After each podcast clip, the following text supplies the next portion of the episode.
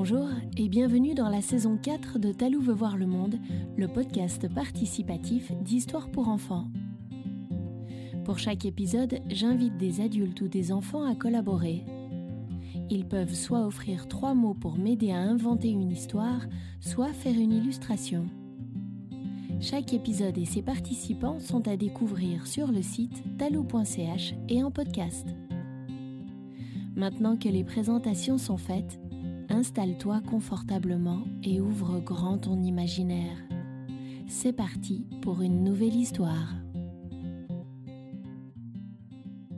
Ce 39e épisode est un peu spécial puisqu'il s'agit de la première partie d'une histoire à 2 volets. Merci à Lana qui a offert ces 3 mots.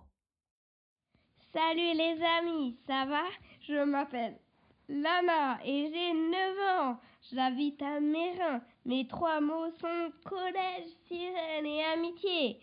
Ciao, j'espère que l'histoire va vous plaire. Pour cet épisode, c'est à toi de jouer pour les illustrations. N'hésite pas à laisser parler ta créativité et à m'envoyer les photos de tes créations. Je les intégrerai sur le site talou.ch. Lana et moi t'invitons à tendre l'oreille. Voici Lamaï et le remède magique. Première partie.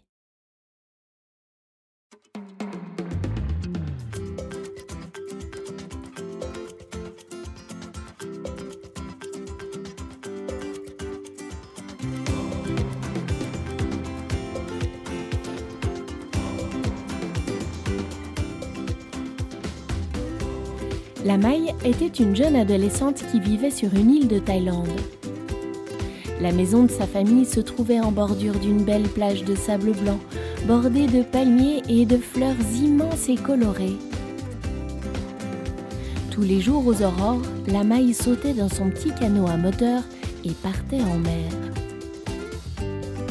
Lorsqu'elle se sentait assez loin de la terre ferme, elle arrêtait son moteur et se préparait pour sa plongée du matin. En effet, Lamaï aimait plonger avec son masque et son tuba. C'était son rituel pour bien commencer la journée. Comme elle plongeait depuis toujours, elle était devenue championne pour retenir sa respiration. Elle était capable de nager très longtemps sous l'eau le long de la barrière de corail. Un matin, Lamaï plongea comme à son habitude pour observer l'activité matinale des poissons. Il y en avait des jaunes, des bleus, des tout petits pas plus grands que ton petit doigt et des immenses plus grands que ton bras.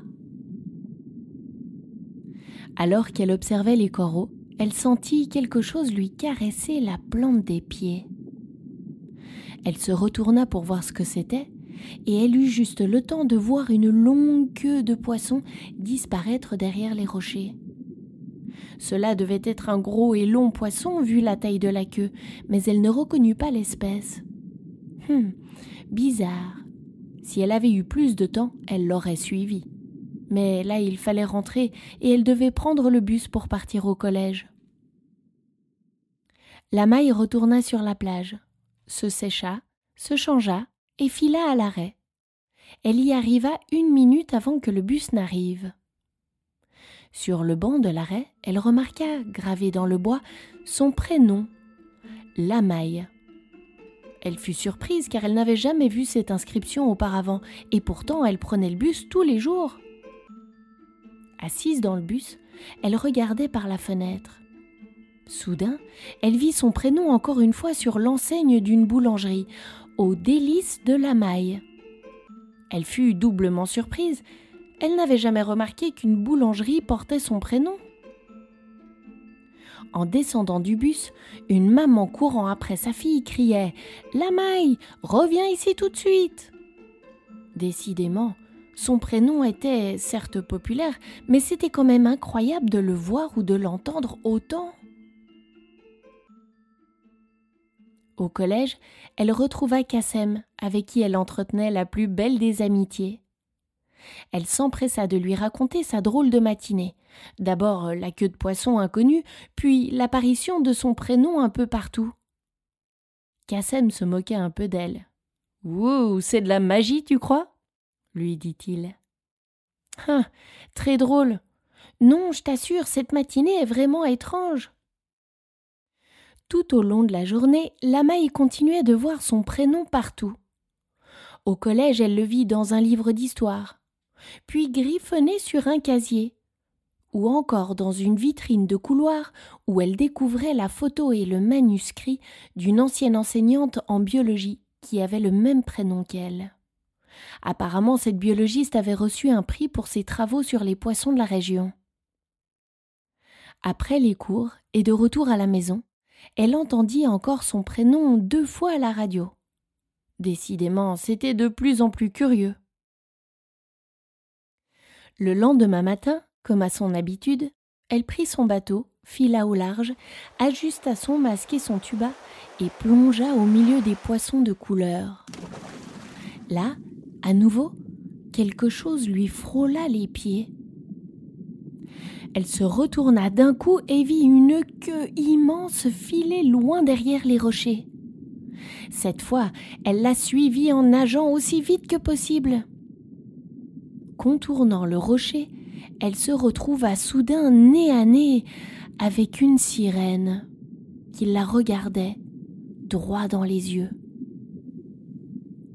La sirène s'empressa de lui dire « Bonjour, je m'appelle Hansa. » Et en s'écartant, elle ajouta « Et voici ma sœur, Maddy. » Couché dans les rochers, le visage froncé par la douleur, il y avait une autre sirène, plus jeune apparemment.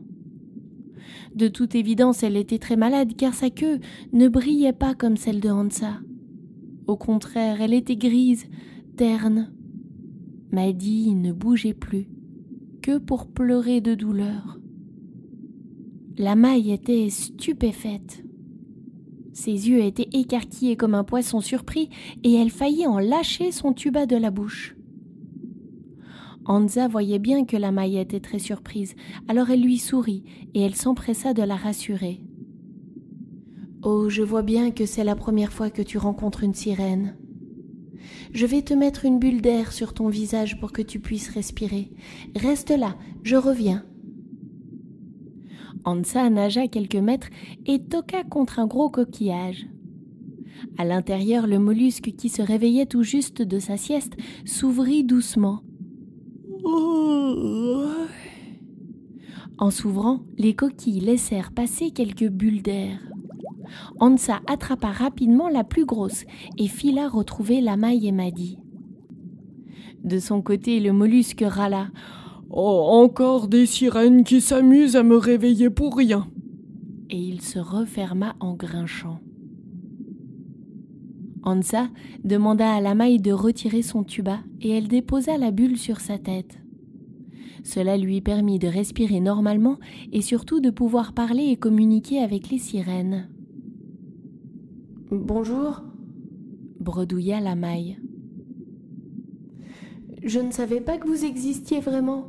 Je croyais que vous étiez une légende. »« Eh bien, tu vois, nous existons » dit Hansa en lui faisant un clin d'œil complice. « Nous ne voulons pas que le monde de l'air connaisse notre existence. » Si tel était le cas, les humains nous pourchasseraient certainement pour nous attraper, alors nous restons discrètes. Mais cette fois, j'étais obligée de t'appeler. « M'appeler ?» dit Lamaï stupéfaite. « Mais comment ça ? Et pourquoi ?»« J'ai besoin de toi pour m'aider à soigner Maddy. Elle est très malade et j'ai besoin de ton aide pour chercher le remède. » Quand tu as plongé hier, je t'ai fait signe de me suivre avec ma queue, mais tu es reparti. Alors j'ai dû chanter ton nom pour que tu reviennes. Attends, mais comment ça chanter mon nom ? Questionna Lamaï un peu perdue. Et comment tu connais mon prénom ? Eh bien, la magie fait que toutes les femmes qui ont plongé comme tu le fais ici s'appellent Lamaï. Tu es la 4e que nous rencontrons. Nous sommes très vieilles, vois-tu, et nous avons vu plusieurs générations de jeunes femmes. Et toutes avaient une relation particulière avec la mer et avec cet endroit en particulier. alors nous savions que nous pouvions t'appeler. Comment nous faisons ? Eh bien, tu as dû voir et entendre ton prénom un peu partout, non ? Quoi ? Bah oui. Ah, alors je suis pas folle. C'était toi. Oh, c'est vraiment de la magie. Eh oui. Maintenant, tu sais que si tu vois ton nom partout, c'est que nous avons besoin de toi. Incroyable. Mais dis-moi, comment puis-je vous aider à trouver le remède ? Je vais t'expliquer. Il y a très longtemps, notre reine des sirènes tomba gravement malade après avoir fait une longue nage au large près d'un bateau humain. Elle avait vu une substance brillante différente de tout ce qu'elle avait vu jusque-là. Alors, curieuse, elle s'en était approchée pour voir de plus près. C'était de l'huile de moteur. L'huile se glissa sur les écailles de la reine et provoqua une maladie que les guérisseuses n'arrivaient pas à soigner. À cette période, toutes les semaines, une jeune femme appelée Lamaï comme toi venait plonger le matin. Les guérisseuses décidèrent de se montrer et de lui demander de l'aide. Il se trouva que la plongeuse était biologiste et enseignante dans un collège. Elle accepta d'aider les guérisseuses et trouva le remède pour soigner la reine. Malheureusement, les ingrédients proviennent de ton monde, du monde de l'air, et nous ne les connaissons pas puisque c'est Lamaï la biologiste qui faisait les préparations. Mais je sais qu'elle tenait toutes ces formules dans un livre. C'est pour cela que nous avons besoin de toi, Lamaï. Ma sœur a été touchée par la même substance que la reine. Il faut retrouver le livre de la biologiste et retrouver la formule pour sauver ma sœur. Elle est déjà très malade et si elle ne reçoit pas ce remède d'ici 3 jours, elle risque de mourir. Je t'en prie, aide-moi à sauver ma sœur. Oh oui, évidemment, je vais t'aider. Je sais très bien où est le livre. Il est dans la vitrine du collège. Je vais le chercher tout de suite. Lamaï quitta les sirènes et se précipita au collège. Dans le couloir, elle retrouva la vitrine dans laquelle trônait la photo de Lamaï la biologiste. Sous la photo, son vieux manuscrit était là. Le couloir était très agité par la présence de tous les élèves et des professeurs. Elle ne pouvait pas ouvrir la vitrine comme ça devant tout le monde. Alors elle attendit que les cours reprennent. Lorsque le couloir fut vide, elle regarda à droite, à gauche et sortit discrètement un vieux trombone qui traînait dans sa trousse et s'en servit pour tenter d'ouvrir la vitrine qui était fermée à clé. À ce moment-là, le concierge sortit de nulle part. « Hé là, mais qu'est-ce que tu fais, petite voleuse ? Je t'emmène tout de suite chez la directrice. »« Oh non, je voulais juste voir le livre qu'il y a dans la vitrine. Désolée, je ne le ferai plus. » tenta d'argumenter Lamaï. Mais il n'y avait rien à faire. Le concierge la prit par le bras et l'emmena de force chez la directrice. La directrice, Madame Yavataille, était furieuse contre Lamaï et la punit à 1 semaine de mise à pied. Interdiction pour Lamaï de revenir au collège durant tout ce temps. Lamaï essaya bien de lui faire changer d'avis, mais la directrice était intraitable. « Quelle catastrophe, Maddy, la sirène ne tiendra jamais 1 semaine sans le remède. Comment faire pour sortir ce livre de la vitrine ?» Elle réfléchit, puis... Mais bien sûr, elle doit parler à Kassem. Il doit l'aider à sortir le livre de là. Lamaï réussira-t-elle à convaincre Kassem de l'aider ? Arriveront-ils à soigner la sirène à temps ? Découvre la suite de l'histoire dans le prochain épisode de Talou veut voir le monde.